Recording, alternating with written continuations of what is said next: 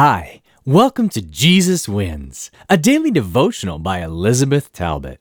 This whole month of February, we'll be exploring the topic Trusting His Provision.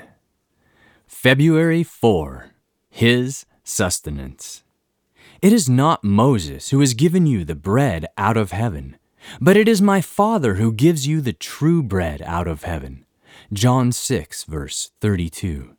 When my husband was growing up, there were eight members in his immediate family. His parents were very hospitable, therefore, there were always many needy people sitting at the table along with them.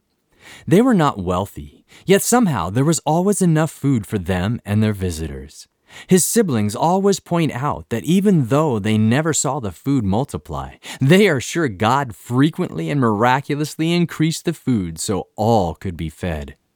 In his gospel, John records a lengthy and insightful interaction between Jesus and the people that took place after the feeding of the 5,000. Having been miraculously fed, the crowd now asked Jesus to perform another sign, that they may believe in him. They said, Our fathers ate the manna in the wilderness. John 6, verse 31. It was God who had given them manna, sustaining them in the wilderness day after day for 40 years. I really like the story of the manna, which is recorded in Exodus 16. Please take a moment and read it.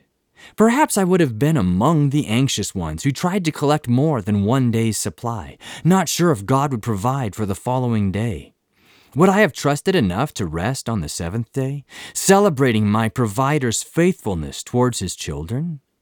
Back to John 6, Jesus revealed that the manna was pointing to him who was the true manna that came down from heaven, from God. The material provision in the wilderness was pointing to the spiritual sustenance that we have in Jesus. The first was perishable, but the latter is eternal nourishment.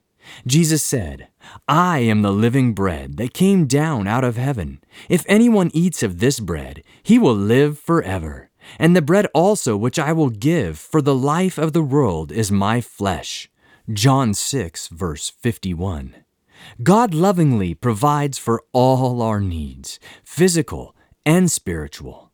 Let's trust His faithfulness towards us, casting our anxieties at the foot of the cross.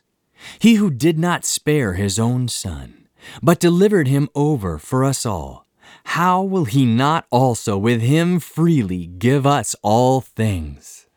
Romans 8, verse 32. Today's podcast was excerpted from the book Jesus Wins, published by Pacific Press Publishing Association. If you would like to purchase your own printed copy, you can do so by calling 1 800 765 6955 or by going to AdventistBookCenter.com or Jesus101.tv. From all of us at Jesus 101, thanks for listening, and remember, Jesus wins!